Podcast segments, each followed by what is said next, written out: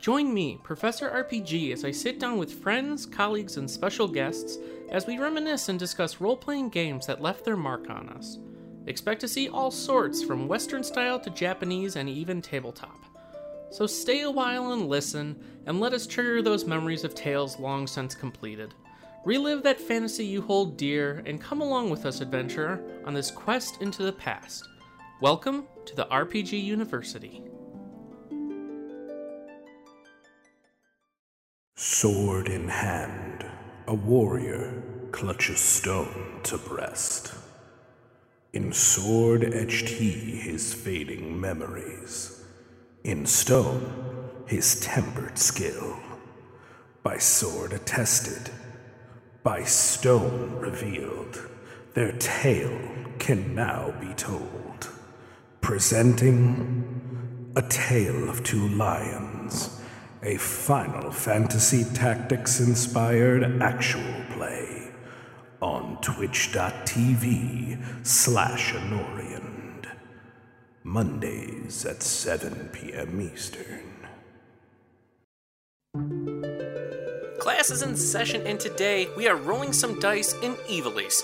As always, I am your host, Scott White, also known as Professor RPG, and this week I have the pleasure of welcoming back to the university live streamer, voice actor, and now game master, Josh Fagundes, to talk about his new Final Fantasy Tactics inspired actual play, A Tale of Two Lions. Welcome back, Josh. How's it going? It's going good. Thanks for having me back, Scott. It's always a good time with you. Of course, of course. We, uh, we last time we were here, we talked about, of course, White Knight Chronicles, and now we are here to talk about uh, the wonderful actual play that you have put together, your your baby, your brainchild. Oh yeah. Um, and as an equal big fan of both tactics and tabletop RPGs, I had to have you on to talk about your show, the amazing cast you have, and just kind of like how this all came to be. So, before we get into the game proper, your game proper, what's kind of your history with the the inspirational stuff, Final Fantasy Tactics? Okay, so the very first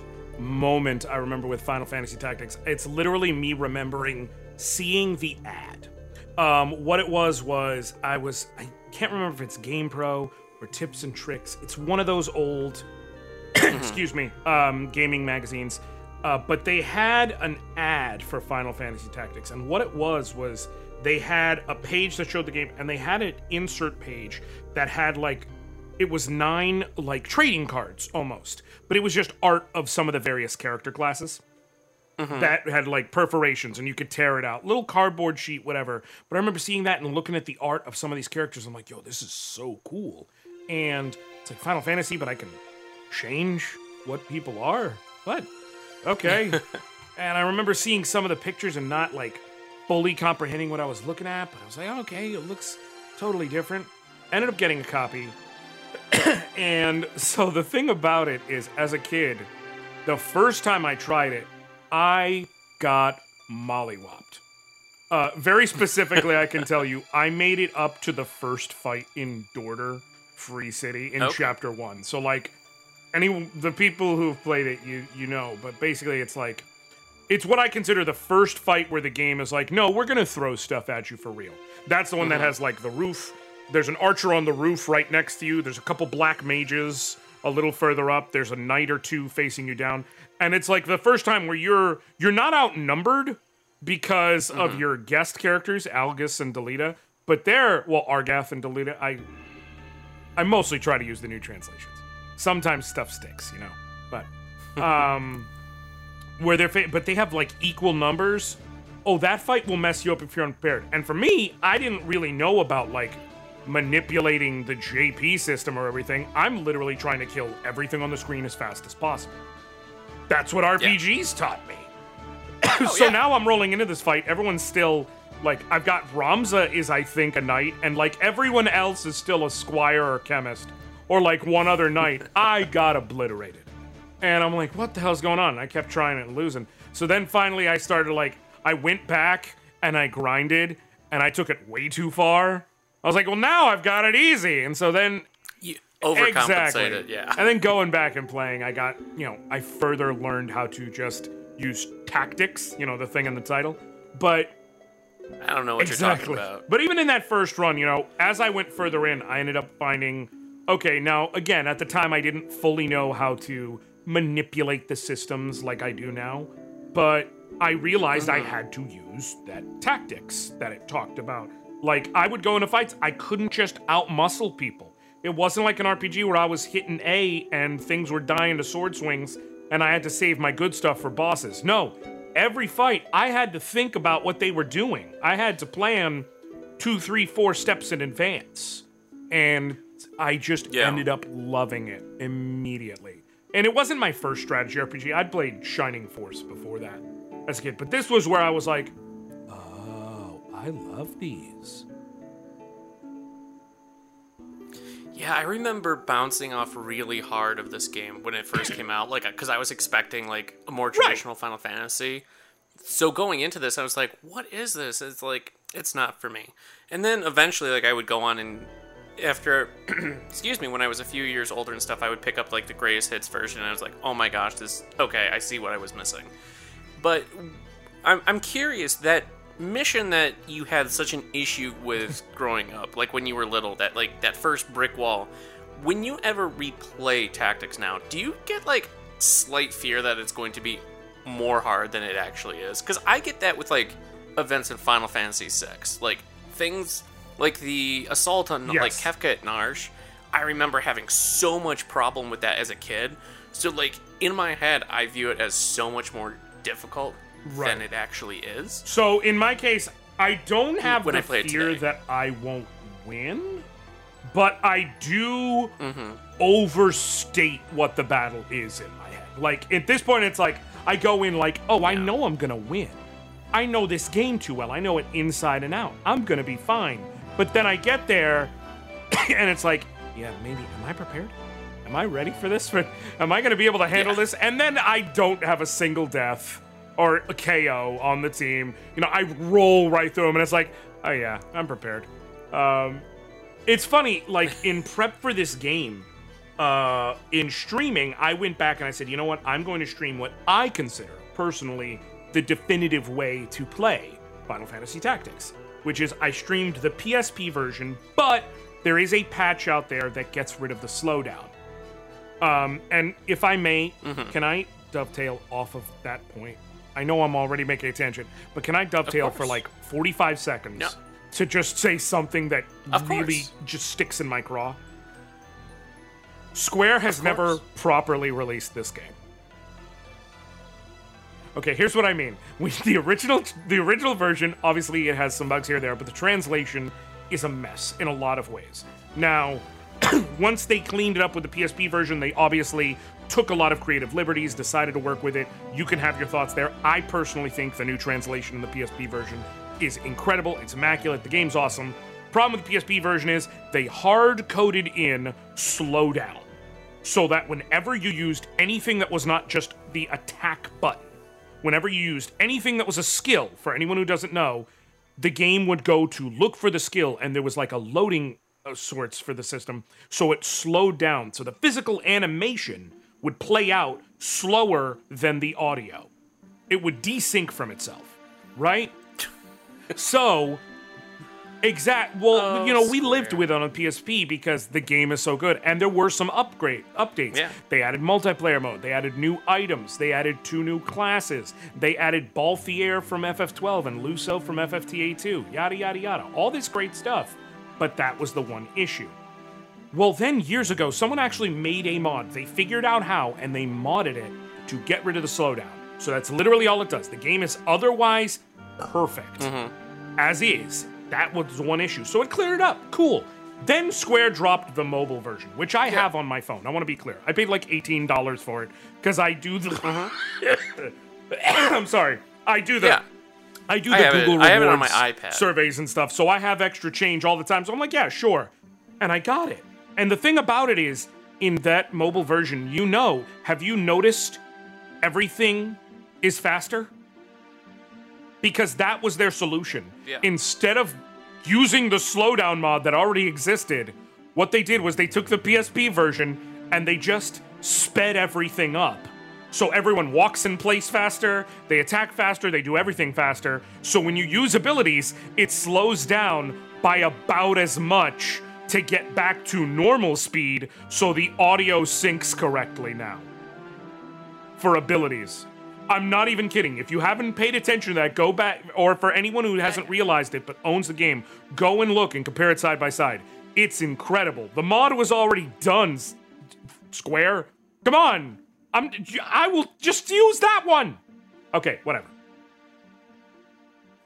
Well, it's the same with like all the text, the font stuff from nowadays with the Pixel remasters. It's like Square will do And then just have one- things, but they'll they'll do right they'll do Exactly. something. so, really as I was saying, I replayed it all before the game started because I wanted to show everyone like this is the world and the story that I'm diving into. I want to prep some of y'all who are in my regular community for it. And going back, man, I love the game, but because I know the systems and everything so well now, I was able to break that thing wide open.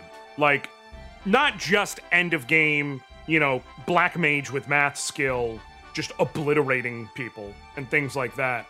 Um, but more so along the lines of I literally had points where I had to stop and say, I have to grind. Not job classes or anything like that. I have to grind levels. Because I have literally been beating everything so precisely via knowing how to update my damage and this, that, or the other that I got to, for instance, the fight with Gaffgarion at Lionel Gate, and Ramza could only take two hits before he died because he was too low a level. He literally just didn't have the health. And I was like, oh, I'm under leveled because I'm just beating people by knowing how to make sure my damage output is great. So it's like I almost was too prepared. You know what I mean? So no, but it's a great game. It's wonderful. It holds up. I recommend anyone who's never played it play it. Obviously, we're all still oh, holding yeah. holding out for a proper Final Fantasy Tactics remaster, um, which would be wonderful, especially if they, you know, just did it correctly. But to this day, I will recommend if you have a chance, play the PSP version. If you can buy whatever means, get it to where it's modded out to not have the slowdown. That's the way to play. That is the way to play. There's so many lines and so many things that just are excellent. And I know some people who will be like, well, yeah, but I like the original translation. I like it when Delita says, don't blame me, blame yourself or God. And I'm like, I get it. I get it. That's an iconic line. But there's something about the way it hits when he says, It's not I, but your birth and your faith that wrong you. Ooh, Ooh. Ooh. that's the good stuff. That flows good off the tongue. So, yup. Get it right in the veins. Well, at least we're getting, hopefully, the Tactics Ogre uh, remaster port that comes out. I assume it will. I'm curious how they're handling the change in leveling. I'm sure they had to have thought about it, but like going from Yeah. class based leveling to character based leveling, I'm really curious how it's going to play out. But I think it will make things better, to be honest. Um, I just think basically it means like, hey, you're you're not able to make everyone an archer at the beginning of the game and level them up, then make them a knight, mm-hmm. then make them a rune uh, knight, and then get your stats so high that you're invincible gods. But the flip side also is when you get a cool job later, you don't have to go back to level one and be useless for seven fights. I'm good with that trade. Yeah, it'll be interesting, but hopefully it does well enough and they're like, because uh, Square all of a sudden was like, oh, people like tactical RPGs? Like this year, Yo. it's just been tactical RPGs everywhere. It's, it's and then the Square, not just Square at that. Oh, yeah. Like you got Insys coming in. Like we just got tac- the Triangle Strategy, Mm-hmm. Digimon Survive from Bandai Namco. Okay, you've got Tactics Ogre. Uh, was it Reborn? Yeah. Was the official Yeah, title? Reborn. You've got the new Fire Emblem's coming in January. yeah, Like, wait, what? We go from never getting DioField oh Chronicles. That's DioField Chronicles- next week or the week after. And now we've got uh Front Mission First is coming out this year. The second Front Mission First remake, I should say, is coming out this year. Second game next year, and oh by the way, we're also gonna do Front Mission Three, aka the best one. Yeah, Oh, So we're just getting everything. And okay. you want, if, and if you're more into indie games, this is a game that I think would be right up your alley. I tested it out, or I demoed it out at PAX. It's called it's it's called Lost Eidolons. It's by a Korean studio. It's basically if Fire Emblem and Dragon Age had a baby. All right, I'm I'm already in. Um, Like we can just uh, that's Yeah. the pitch sold me. Just yep, so you know. that's my pitch. you can Um, keep going, but I just want you to know, like you've No, made the sale. Just it's on Steam and it's going to be on Xbox. But check it out. Uh, it's a lot of fun, and I got the official okay from the developers when they retweeted my um, article I wrote for RPG Site, saying we really liked the quote. It's like Fire Emblem and Dragon Age had a child. So if they're cool with it, then you know I mean, they made it, so I got to give them yeah. the credence there. Yeah. Exactly. It's it's been blessed. But we're here. We're, we're not here to talk hmm. about other indie titles or other tactical RPGs. We are here to talk about your series, sir. Yes. That your brainchild, this am- amazing actual play that you've put on with an amazing cast, but it is like we said in the opener, and as we said, it is a Tale of Two Lions, a Final Fantasy Tactics inspired actual play series.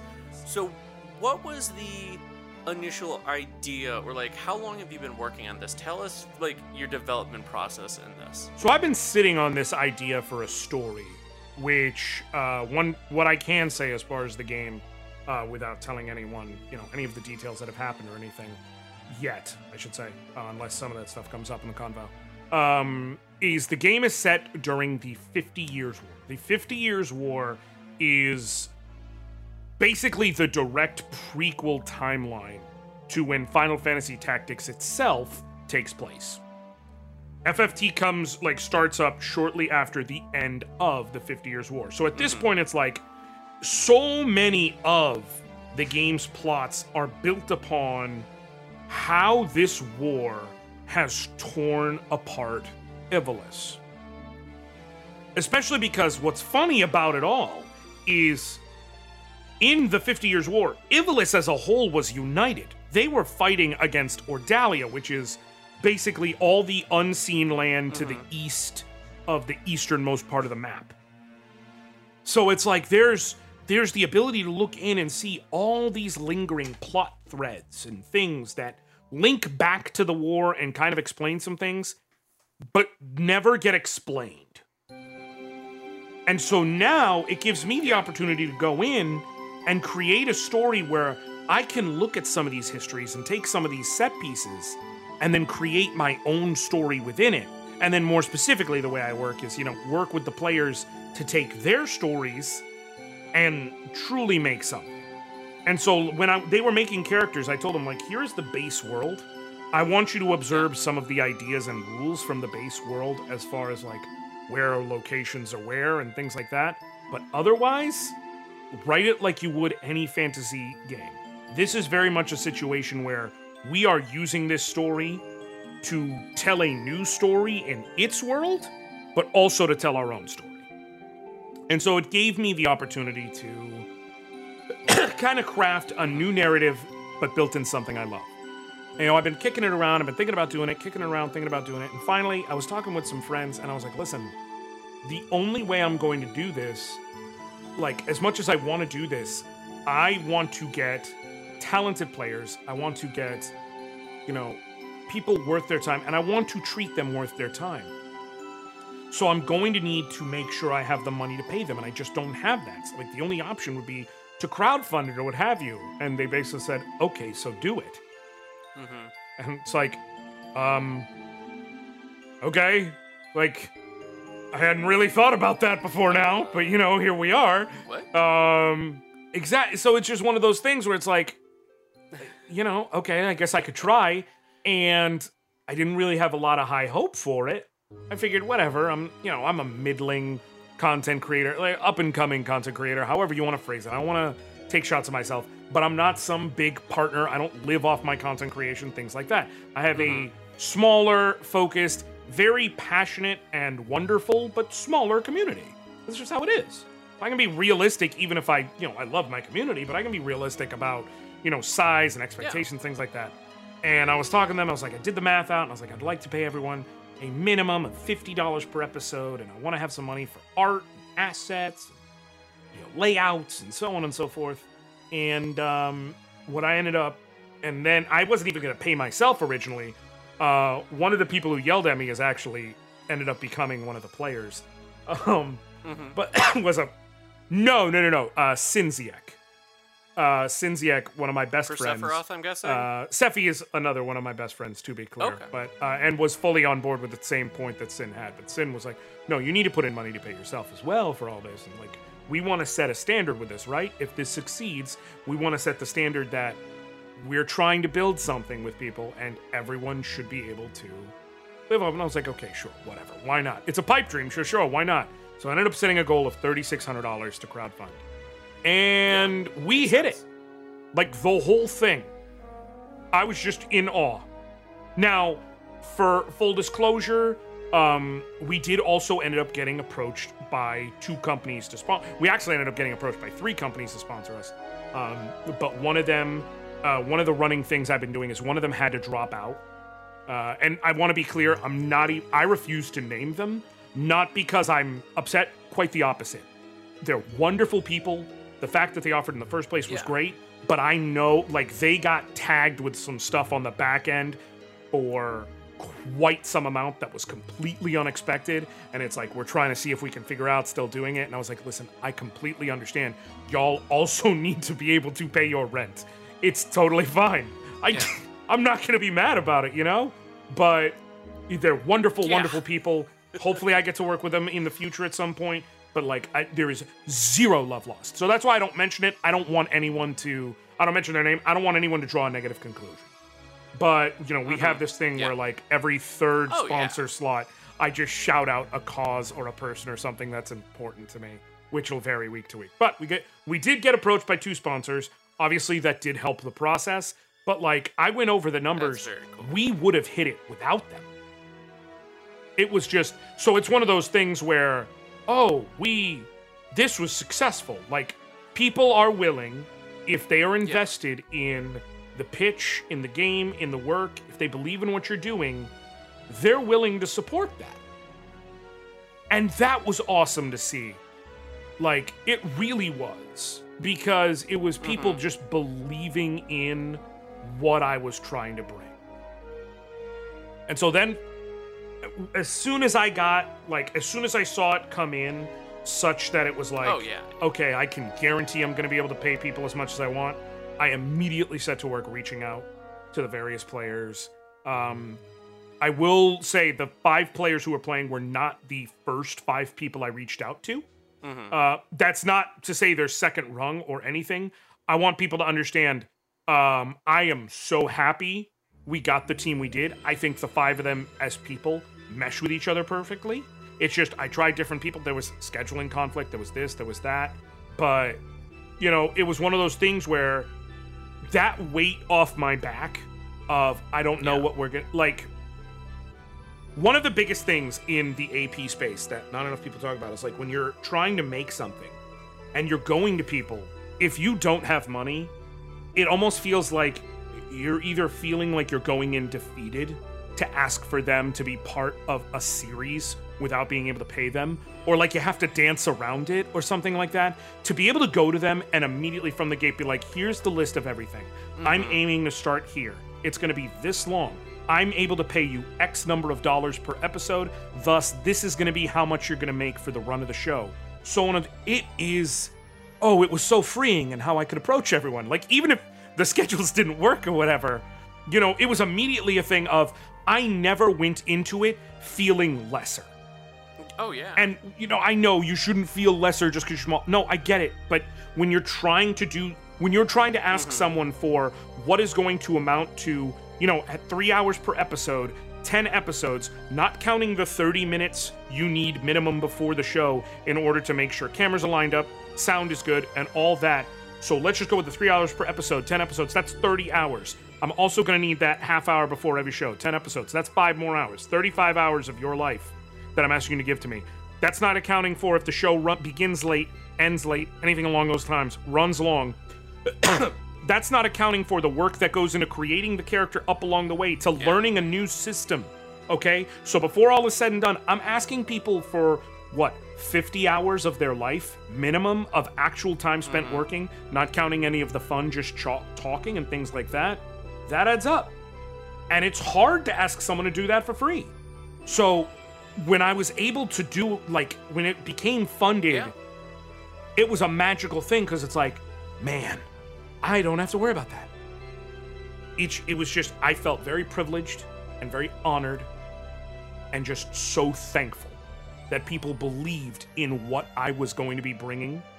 And so I set about, like, no, I'm going to swing for the fences, get top people, get people I truly believe in. Mm-hmm. And yeah, it's it's been working out amazingly so far. I have not gotten one bad or negative comment about it.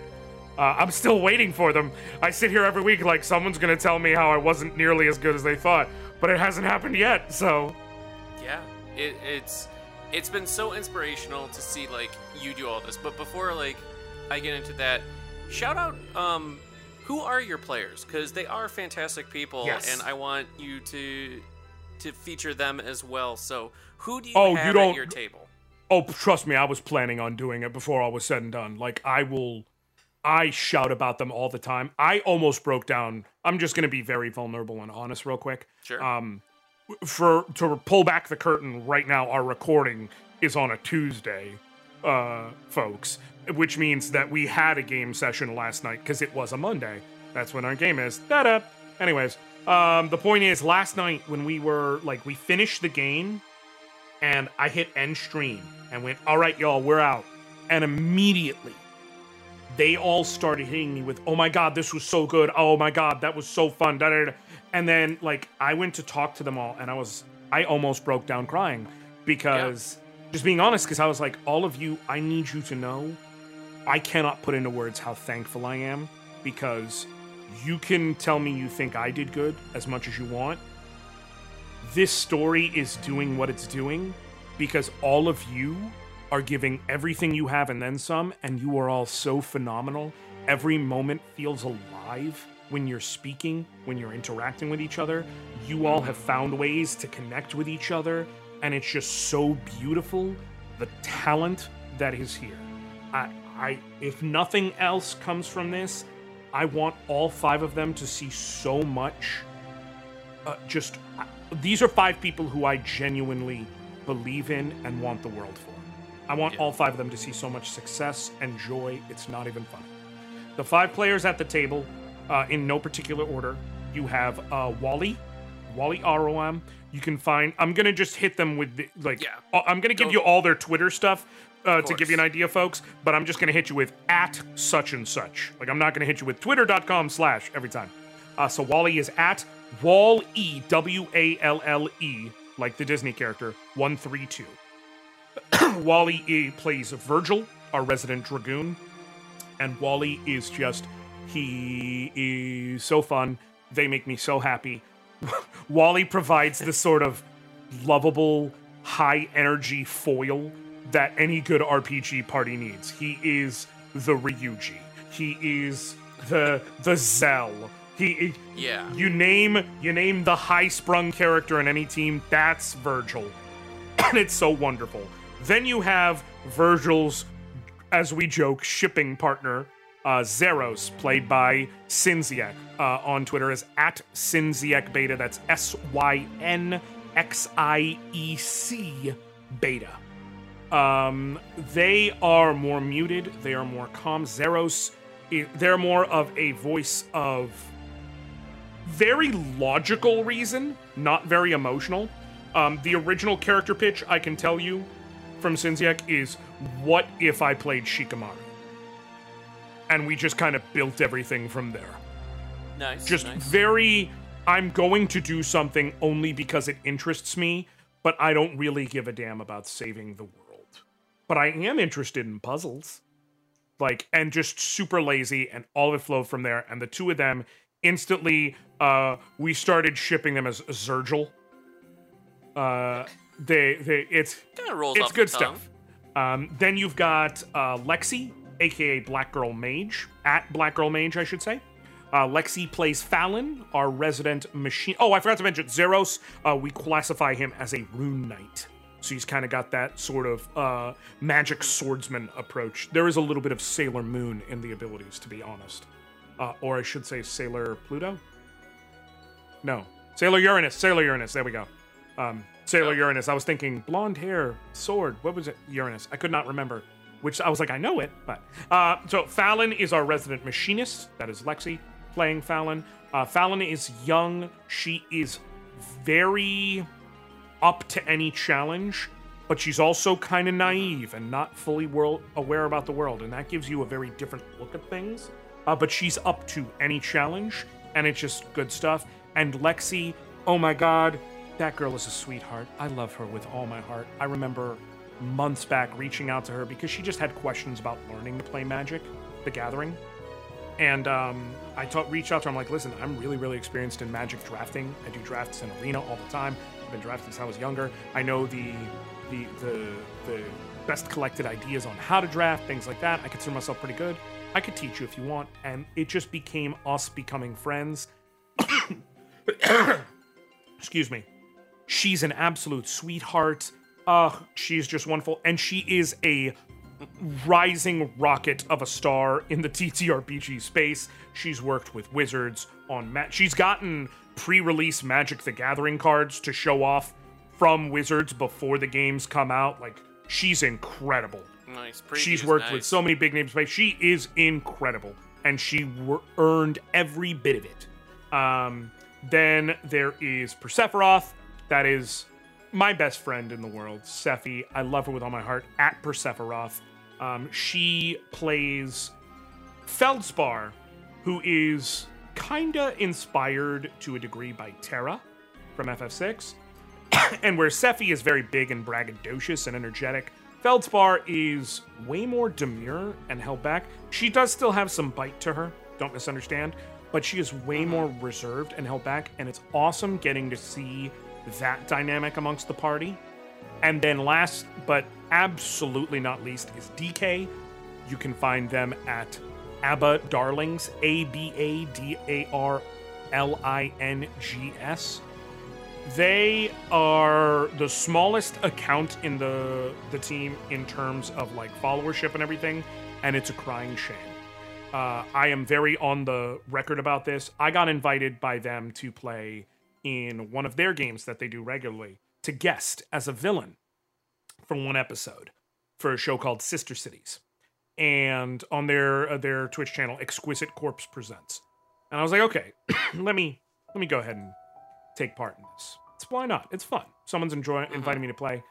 And I got there and I want you to understand their mic wasn't working properly. It kept cutting out every so often, what have you. And despite that, despite the fact that I couldn't make out every word they were saying, the way they performed in that one episode that I played with them, immediately I filed back in my head whenever I finally start a game, I need to feature them. They're so profoundly talented, it's not even funny. They just need to be seen. Mhm. And truly, I was right. That is one bet I will be very, I will be very arrogant about. I was right. They're phenomenal. They're amazing. There's not a thing you can do to change my mind about that.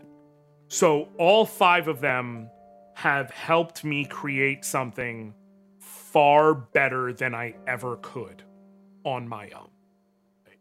it's it's absolutely wild.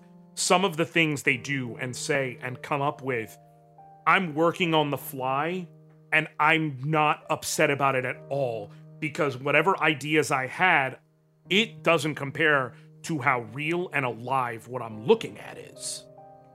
So I'm just running with it. It's Yeah. fine. It's cool. I told them before this last session, especially, which is session three, I said the first two sessions, while there were some, you know, choose your own adventure esque paths that I have laid out and kind of led you to, but I kind of had you in some rails so we could establish stakes and a story. From here, it is now a sandbox.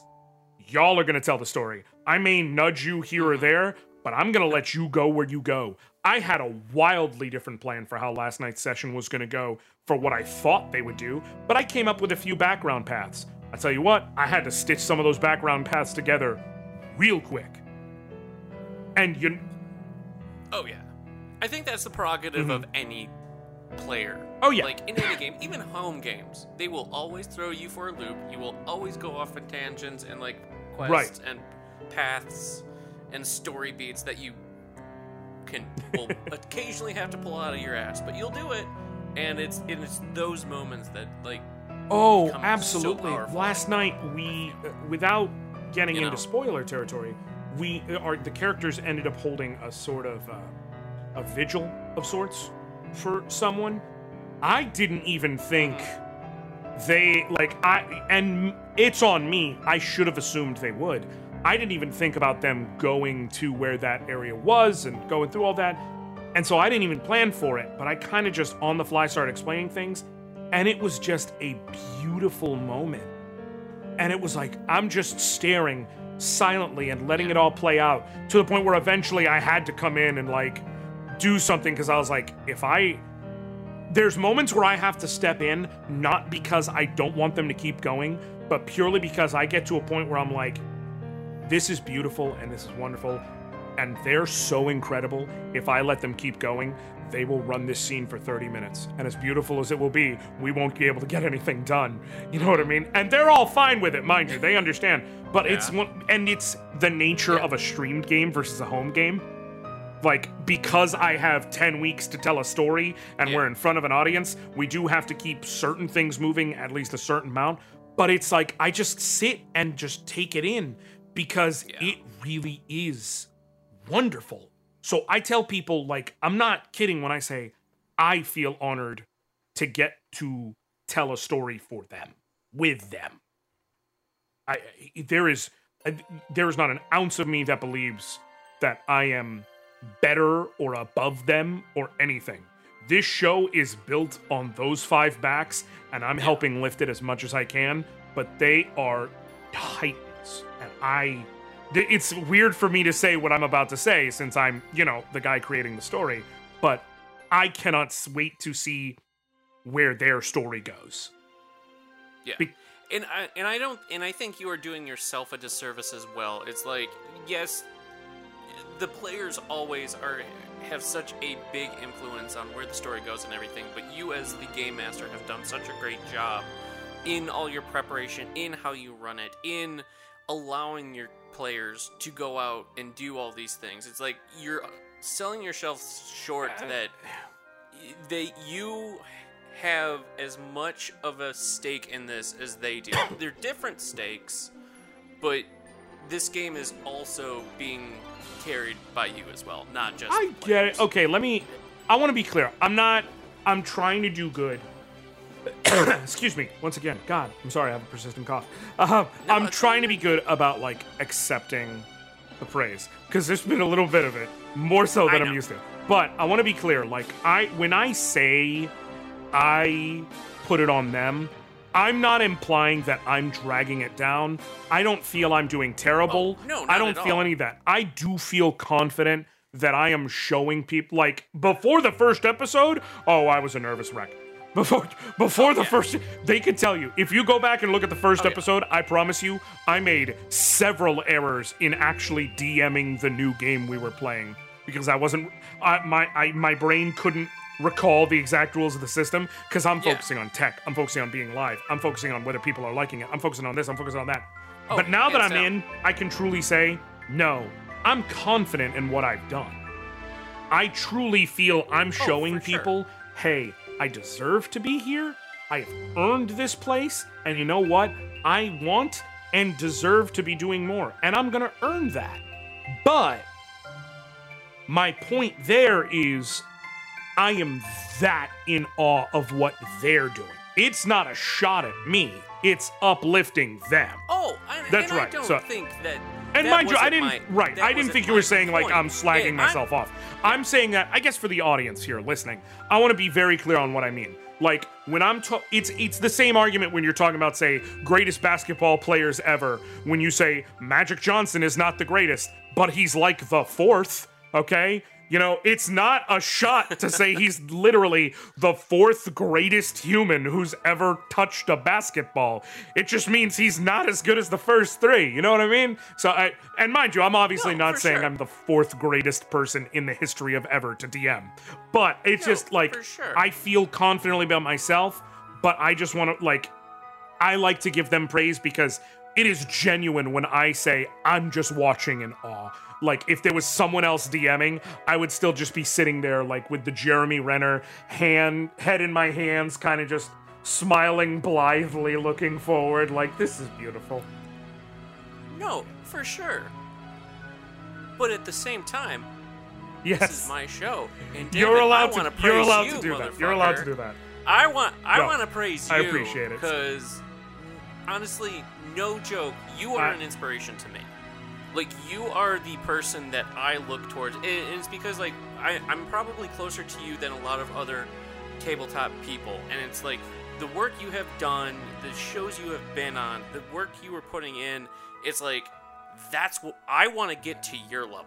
Like I know you're working to get to higher levels, and you have been so successful already. It's like you are an inspiration to me. You are an inspiration to others, and for every ounce of praise that you put on to your players, I want you to know that I I, I want to put just as much praise and hold you on that pedestal as you hold your players because damn it you deserve it.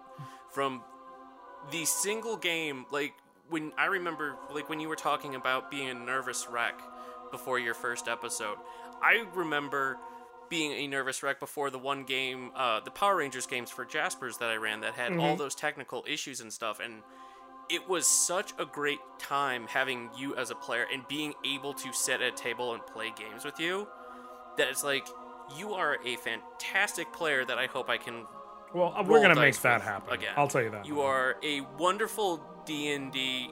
You're a wonderful game master, and this just proves it. That it's like I hope I can be at a table and experience one of your stories sometime. But you, sir, you, Josh, are an inspiration.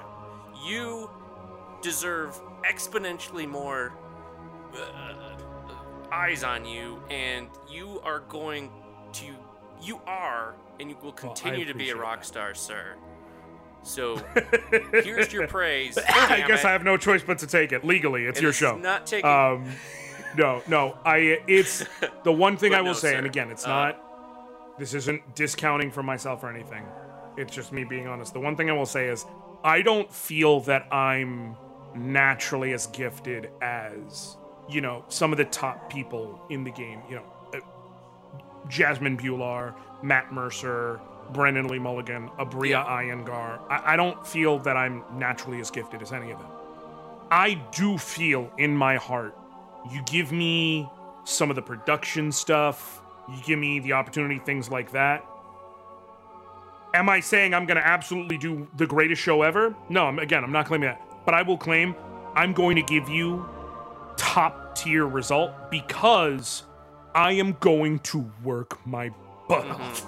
I'm to spend hours prepping. Like the amount of prep I Oh, put yeah. into this game, it is literally hours every week. I'm downloading music. I'm I'm I create I created a freaking sprite in the Final Fantasy Tactics file uh, svi- uh, style for a boss. I pre-prepped multiple voices, both personal and in Voicemod, for the purpose of being able to do things off the mm-hmm. cup just if planned. I've come up with multiple, God knows how many scenarios for the game. I literally will practice, and that's just how I am when I play.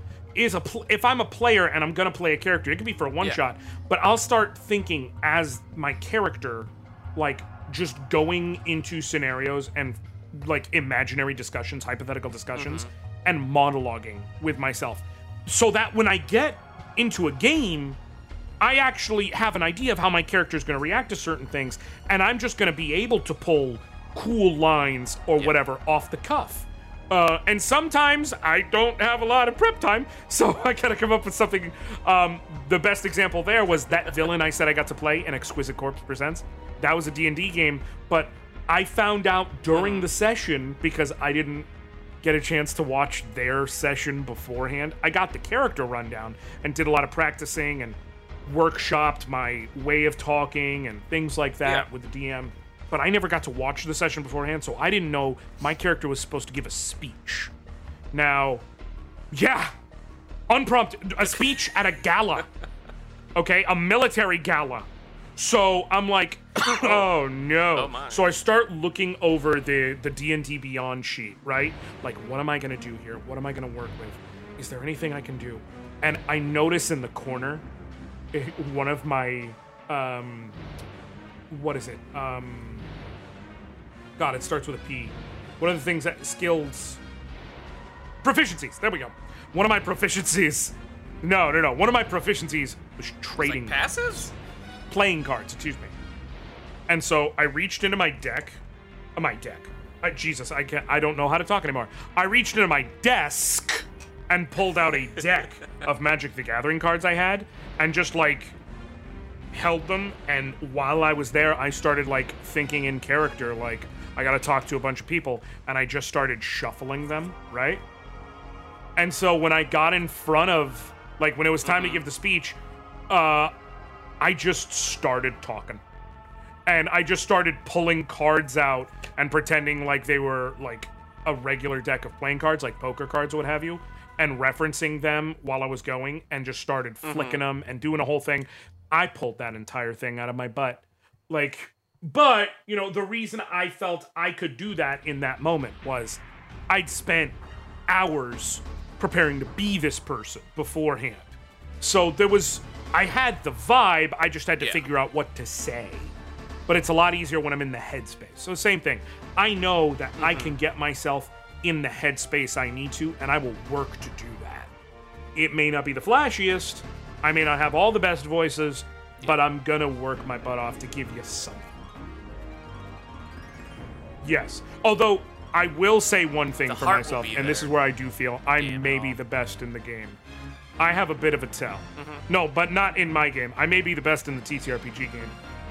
I will give an old person an identifiably weird and or funny voice. Like I'm going to come up with like a bunch of different ones off the cuff. Okay? We've had like four old people. I literally started going through the mm-hmm. rundown last night. We've had four or five old people in this game. They've all sounded different. They've all sounded funny. Okay? Just and it was off the cuff, ready to roll. If there's one thing I can do, it's be old and weird. okay, so Give me your best old weird guy voice. One of the, one of the ones last night, night is you, you do the, the, the breathing. The, the, uh, uh, uh, the thing about it is, he's when he's speaking. I don't know he's, about that. It's, it's like he's, you know, it's the feeling of that old man who's, who's, who's so old. It's like you sit there and wonder, am I about to call nine one one? Yeah, yeah, that feeling. Like I was aiming for you're staring at him and you're wondering like I'm not going to have to call the ambulance, right? I that per the the person you're talking to who's like this isn't the end, right? This is normal. It's just how you talk, mm-hmm. right? And then you get to the end of the conversation you're like, "Yeah, okay, we're fine. We're good." But you worry every time. Yeah, that was what I was channeling. And it worked. Yeah. Nice. That's awesome. So, one of the things that I really want to touch on is the the game system you're using. So, a lot of people are, um, and you touched on it Yes. a bit earlier, having your your players learn a new system, but Nope. you aren't using Pathfinder, you aren't using Fifth Edition, you aren't using Vampire the Masquerade, and like a some smorgasbord kind of altered version of Yes. that. So What originally I was gonna use fifth edition just because it's what I know. right? Or, Um, yeah. But So one of our two sponsors was Valorous Games and their system, the Valor system. The first day that I put up the crowdfund, um, I got an email, and I checked the email, and it was um, sponsorship opportunity, Tale of Two, a Final Fantasy Tactics game, and I was like, all right, what the hell is this about? And I start reading, and it is from Liana McKenzie, who is the CEO, you know, one of the founders of Valorous Games and one of the creators of the system. And they were like, basically said, I love what you're doing. I love your pitch. I think you absolutely have a perfect setting for what we want to do. Um, and I love Final Fantasy Tactics. So I would love to sponsor your game if you would be willing to use our system and we would be willing to sponsor X amount of dollars. I'm obviously not going to sell it all out, but we were we willing to sponsor X amount of dollars if. Now, here's the reason why I mentioned that X amount of dollars Right. if you would let us sponsor you. I'm going to be honest, we would probably give no matter what something, but we can go that high in our budget for sponsoring. So basically, she went out the gate saying, like, no matter what, she wants to support me in this project because she loves Final Fantasy Tactics. She thinks I have something great. But she let me know from the beginning, mm-hmm. I'll probably support you no matter what. But this is literally the limit of what I could budget to sponsor you. And there was no haggling, there was no any of that. She just really, truly believed in it. And I was like, wow, I have to at least That's give this a shot, right? So I was like, okay, I'm interested. Um, do you have the rules so I can look over it? And at the time, I was, I was like, I'm gonna need at least two, three days to take a look. So uh, can I have until day X? She said, sure. And I start reading it, and I'm like, holy shit, this is perfect. Immediately, that's what I felt like. This game, and so, it, and we, uh, me and Liana have had several conversations since then. She is truly wonderful. I wish nothing but the best for her and Valorous Games, even outside of any sponsorship. I will continue to support and uplift them because they're amazing. Their game is excellent. I really do want them to succeed. But one of the things I found out, one of my favorite RPG systems ever created, it was done as an indie thing on forums years ago. this game reminded me of it. And it reminded me of it a lot. Come to find out, she was also on those forums years ago. And that game helped inspire this game. So I was like, okay, well, that makes a lot of sense. um, which is the. There was the Returners forums, as they were known. And they were making the Final Fantasy RPG 3rd edition. Uh, this is a game I love. I literally have printed out the rules. I have them in a giant two and a half two and a half inch binder in my closet, annotated. I've got uh, uh, annotations separating the chapters. It's 400 and something pages. I don't care. I love it. So this instantly reminded me of it. And she said it was built with like games like Final Fantasy Tactics and Final Fantasy and things like that in mind. It's supposed to be feel and feel very anime and so on and like down to the idea of your character has a move stat. You don't do theater of the mind. You literally play on grid maps. Your character has a move stat, like three, four, five, whatever, based on, and you move that many squares. And you fight in like your base attack. You create your own techniques fully, like from scratch. You literally everything from a basic attack up to whatever special move you want to do. You create them, and it's just sectioned down very into season one, two, three, and four. That's season one is character levels one through five, which is what our characters are. They're level three. So they're in season one, available skills and techniques and whatnot. Uh, season two is six to 10, three is 11 to 15, and four is 16 to 20. And you have a list of what you could do. So at base level, you can create a skill that is, you know, a ranged attack. You can give it a burst radius. You can give it line attack, so it hits three squares directly in front of you. Um, then, as you get to higher level, then you can do different things. You can put more power into the core of the ability, because when you're building an ability, you pick one of seven cores, like damage, or healing, or boost, or weaken. Well, you can put more points into the core itself just to increase the raw damage, the raw healing, whatever it may be um, then you can get more unique things going on. Uh, some of the modifiers are things like you can have your moves ignore defense. You can have your moves heal you for a portion of what the damage is. You can have your moves um, have smart targeting. So they hit an AoE, but they don't hit your allies. Uh, so like there's a lot you can create you can get barrier techniques and some of the barrier modifiers will be things like violent barrier so if someone is touches it like tries to move into it they get damaged and then you'd say well enemies wouldn't move into it well another thing you can get for your techniques is reposition when you hit an enemy you move them however many spaces so now when they hit an object, they'll take extra damage. You can have a barrier there, they'll take that is violent, they'll take even more damage. There's so many ways you can play with it. Yeah, I'm And looking then- at the uh, the PDF. I'm on their website right now, and it's like I'm. It, it's just so many options. I'm looking at the flaws right now that you can kind of. Assign. And that was the other part of it. cool. So you have your ba- you basically character creation kind of has three different sections. You've got as in my opinion, you've got stats, you've got skills and flaws, and you've got techniques. Stats are stats. They're your numeric stuff. You know what I mean? They're Yeah. um, you have your five base stats, and they're kind of the basis from which all your other stats are calculated. From them, you have your five active attributes. Uh, so strength gives you muscle, uh, agility gives you dexterity, mind gives you intuition, spirit gives you aura, and guts is the last stat gives you resolve. Those five stats: muscle, dexterity, intuition, uh, aura, and resolve. That is literally everything you will roll the entire game. It's very simple.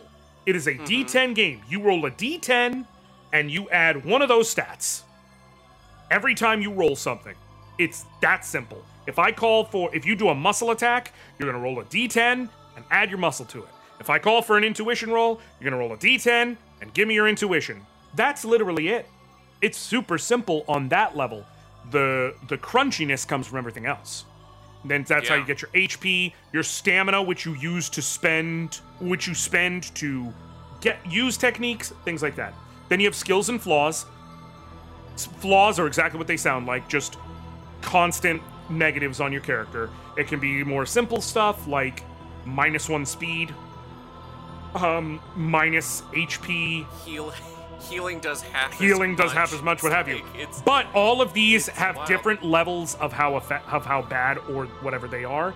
And for every, you don't have to take flaws, but if you take flaws, you get extra skill points. Skills mm-hmm. are beneficial to your character, and there, while there are a couple of actively usable skills like dirty fighting, for the the majority of skills are what you would consider in Final Fantasy Tactics your support, reaction, and move skills. So there are literally reaction skills like counter counterattack. Uh, there are literally support skills like cr- uh, crisis. When your HP gets down to 40% or lower, your damage goes up. There's skills that literally just flatly raise your damage. There's all types of stuff in there. Like, so there's so much to play with there. Yeah. And then you have the techniques, like I said, which are the actual moves you use in the game to do everything. As much as it's just three sections, there's so much in there. So you really like all five of our characters are wildly different. Even though, sure, oh. at a basic level, this character's doing a line attack, this character's doing a ranged attack. But no, because of how you've built everything around it, they really do tell the story. And so it just feels perfect for an FFT game. So as soon as I laid eyes on this, I was like, no, we gotta, we definitely gotta go with this. This is absolutely gonna be a win. Uh, and Liana, as to, like I said, has been wonderful every step of the way. Has personally offered to help with character sheets and things like that. Just an absolutely wonderful human. I wish Yeah. her and Valorous Games nothing but the best. They're truly excellent people. Yeah, and uh, for everyone listening right now, you can go to Valorous Games right now, valorousgames.com, and you can actually download a nearly 200 page PDF of their Valor Heroic roleplay system um, for free. Just you can download it, take a look at how to make characters, all these skills that we were talking about, the flaws, and it's it's really really impressive. Um, Yeah, and you can basically I'm looking do forward to just going through this tonight. Not gonna lie. the free PDF is basically going to let you do anything as far as um, player end of things. The only st- you only got to pay on the it's a lot kind of like a Lancer is another example that does does this. For the free end of it, anything player based you have access to. Someone's got to pay to be able to GM it, but you can look into it and really dig into stuff for free, which is awesome. And then you know, I one other thing I do want to call out.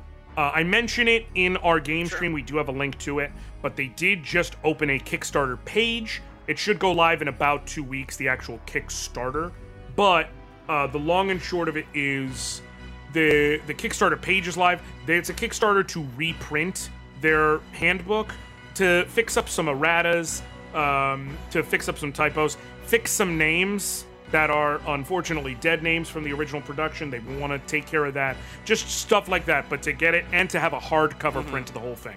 So for anybody who's listening, if you look at the game, if you're excited, if you think you want to buy it, uh, you might want to consider, you know, hey, go take a peek. It's uh, twitter.com slash valorous games. exactly as it's spelled. It's not funky spelling or anything. Um, you, they have a link to the Kickstarter. We have a link to the Kickstarter on our Twitch. If you hit exclamation point Valor, you know all of that good stuff. There's multiple ways you can find it, but you may want to go to that Kickstarter uh, and give your money and support there because then you can get the nice hardcover. You get the newest updated book. You have all the errata in there. And I can tell you, just because we've gotten some updates from Liana herself, there are some key differences that I would prefer to have in book form. You know what I mean? Oh, for sure. And I will put the link to the Kickstarter also down in the show notes as well. Um, so be sure to check that out, uh, listeners, and see if it's something you might want to check out and give a, a run for its money in a one shot or a campaign of your Absolutely. own. So, um, I know we're we're getting close on time, and we're I've still got have- time for it. You're busy and everything, so. Um, but no, one thing I do want to also hear about is for your game. You mentioned it's a Valor uses a grid-based thing, but you aren't using No, Roll Twenty. You aren't using Foundry or Fantasy Grounds. Like you also Yes. one of your other sponsors um, Mhm.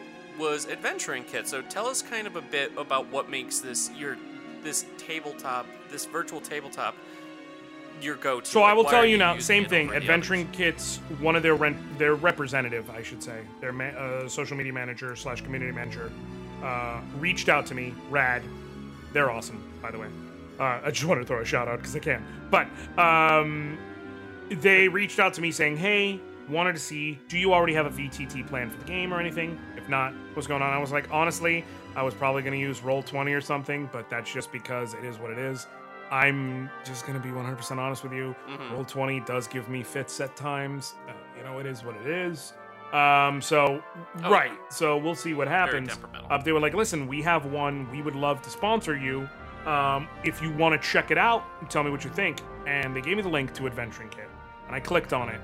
And I just see, like, at first, I see a bunch of black dots all over my screen. It almost looked like a pegboard. And all I see is a plus in the bottom right corner, a, Mhm. uh, a book slash a treasure chest in the top left corner, and next to that book is a D20, and slight little, you know, color notations outside of those three things.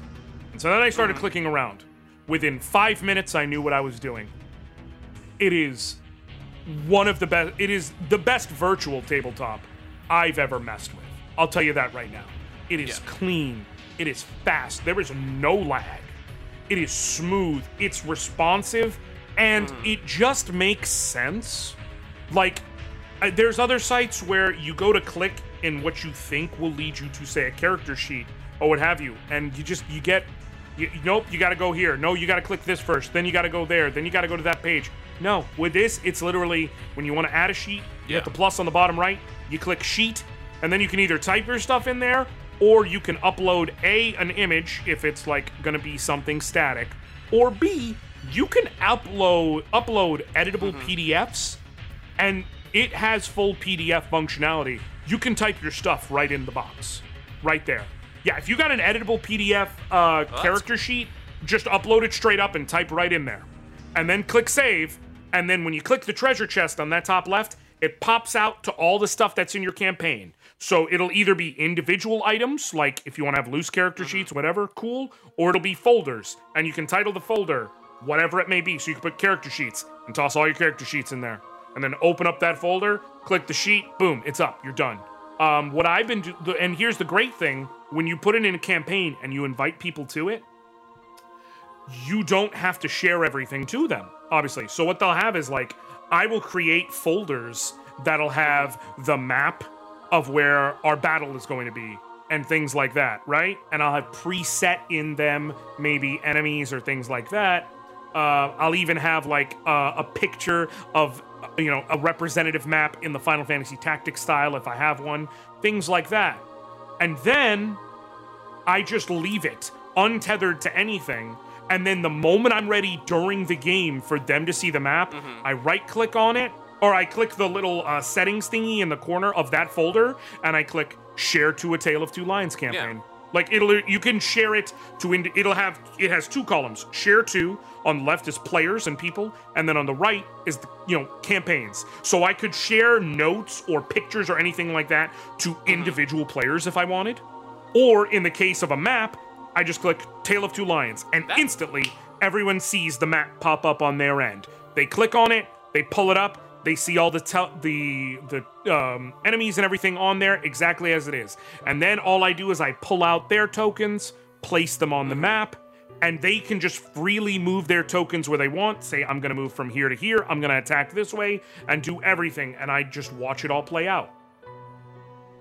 It's it's so cool. And I'm not even touching on all the functionality. Like I'm not I say this stuff because it's really fun. They have like um so they want to Yeah. add the ability for people just like how they upload uh, their own tokens to be able to stream their own music on there and things like that. But until then, they have a bunch of music on there that you can use for your games. You click sounds, and literally you can scroll, and it's Calm Town, Calm Town 2, Calm Town 3, Dungeon, Gong. And there's both sound effects, if you want to use those, and music. You just click on it and it plays. And everyone hears it. It's it's so good. It's so smooth. I love it so much. Um, there is a premium membership. I can tell you now, the free membership is good for up to five players counting the, the the game runner. So if you don't need every That's bit of bells and whistles, and you're playing a game where it's like you and four players, then you're good. But if you need more than that, then I will, if I can do a small plug for myself here. Uh, if you want more than that, uh, there is a premium membership. If you do end up liking it, I'm going to let you know when you go through uh, to buy it. In the promo, it'll say promo code Game Dad in all caps, and you will get 25% off of the monthly subscription. So that's something I worked up. Yes and no. So the here's the thing about it, and it's as long as what I've been explicitly said that I can say to everyone to let them know they're allowed to game the system. The people are okay with it. It's just how it's coded for right now. It will only work for one month, but after you get the one month set up, you can like cancel it, right? And then just go set it up for another month whenever you need to, and still use Mm-hmm. GameDad. That code is not getting deleted. I'm gonna be with them for the foreseeable future, so you can just do it every month and continuously get 25% off every month. It's a little annoying that you have to go through that step, but you can absolutely do that. I literally got told by cool. the people running the company feel free to tell people that we are okay with it if it gets them to stick around. So I was like, all right, as long as you're good with it, I'm gonna tell them though. May as well if they if you got the okay. Um, one thing I, I would recommend to you is, especially if you're going to be making a bunch of maps, and a number of weeks ago, not weeks, months at this point, are you familiar with the program on Steam Dungeon Alchemist? No, feel free to hit me with that. Okay. So if you're if you are making a lot of maps for this, I would highly recommend you check it out. Basically, you draw the perimeter of whatever kind of map you want, like rooms in a castle or whatever. You kind of just click and drag them out, and then Alchemist will auto-populate the insides and like walls and everything based on the kind of aesthetic you choose, whether it's castle, uh, tavern, whatnot. And then you can alter it how you want and grow it as Okay. you want. And you just click and drag it out. It is such an easy and quick way to make really good looking maps. You can have it be isometric. There's like an isometric camera you can choose, or just straight top down. You can export out as JSON files or just PDF, I believe, or just JPEGs. Really, really nice. It had you can put like lanterns or fire, and like the light will actually cascade and c- cast shadows on whatever environmental items Okay. you have, whether it's chairs. Or Yeah, I'll have like to check that out for sure. I had the I had the developers on one of the developers on the show on the podcast, and it is a great, great program. I use it myself, and I think it would be something you. No, really absolutely. And I'll be honest, I've been using some maps I found from FFT where I found like top down Mm-hmm. breakdowns of the map. But one, they don't have like every map available like that easily. And two, It means if I don't plan to have fights exactly and explicitly in the same places where the game had them, I'm in trouble. So I use that because it was Yeah. able to work for the first couple things I did. But like moving forward from here, I will definitely need to make some custom ones as well. So that's good to know. Yes, but I highly, highly recommend you check it out. Great company, small studio, constantly adding new themes and everything that you can build. Like, you can do ruins, you can do actual fields, you can do streams, you can do all sorts of things. Environment, dungeon, cities, or like big buildings, all sorts of things you can do. Highly recommend Dungeon Alchemist. I think it would be a big time save also for you because, uh, as we all know, being a, a game master, dungeon master, can be being excuse me being a good one is very time uh, time intensive. In any area, Yes.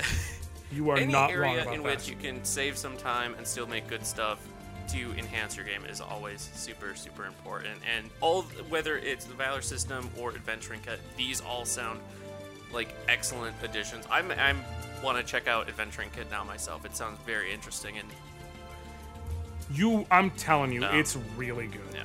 Like, again, see, here's the thing. I just, I wanted to be clear about it because it's like, I don't want people to think that I'm just saying Yeah. it. Like, the reason I go into specifics about it, I don't want people to think I'm just saying it because, oh, yeah, you know, I'm just whatever. Uh, No, no. Like, I really, they sent it to me. I checked it out and went, oh, yeah, no, this is truly excellent. I'm here. I'm in this. I'm totally Yeah. with it. Um, but no, super super cool. I definitely want to check it out. But I think we're getting close to the end. I was like, I'm. It's been so good to just sit and chat with you about the show. It is you, all the love and work you have poured into it is comes through in every one of your episodes. We have seven episodes left at this point. Like you said, I can't wait to see what your what your cast does, what you put your cast through, and what zany adventures Right. the party goes on. But um, as uh, before we sign off for good for the night, uh, where can people find you, Josh? What do you do? You have anything else cooking? Um, go ahead and and Oh, plug well. away some more. Tell us like when can people watch uh, A Tale of Two Lions? Where can they watch it? All that good stuff. Right. You can find me at twitter.com slash GD. That's Anoriand game dad, uh, but GD. Uh, I've tried to get Anoriand, but it's been held by this one random account in France for years. Although they finally, it looks like, got suspended when you go look up twitter.com slash Norian. So I'm literally checking every week to see when it finally is like th- goes from suspended to this account does not exist, and I'm finally getting my name. Okay, it's my name, so that's it. But you can find me at twitch.tv slash Anoriand. That you can do, and there uh, I stream a Tale of Two Lions every Monday at 7 p.m. Eastern, uh, going across 6 p.m. Uh, Central, 5 p.m. Mountain, 4 p.m. Pacific, obviously. Uh, I clarify that mostly because it's a running gag, because Persephoroth, my best friend, one of the great people in the show, and Lexi, a truly wonderful human, also in the show, never remember what time it starts, but like in a good way. Like they think it starts earlier than it does, and they're always so worried they're late.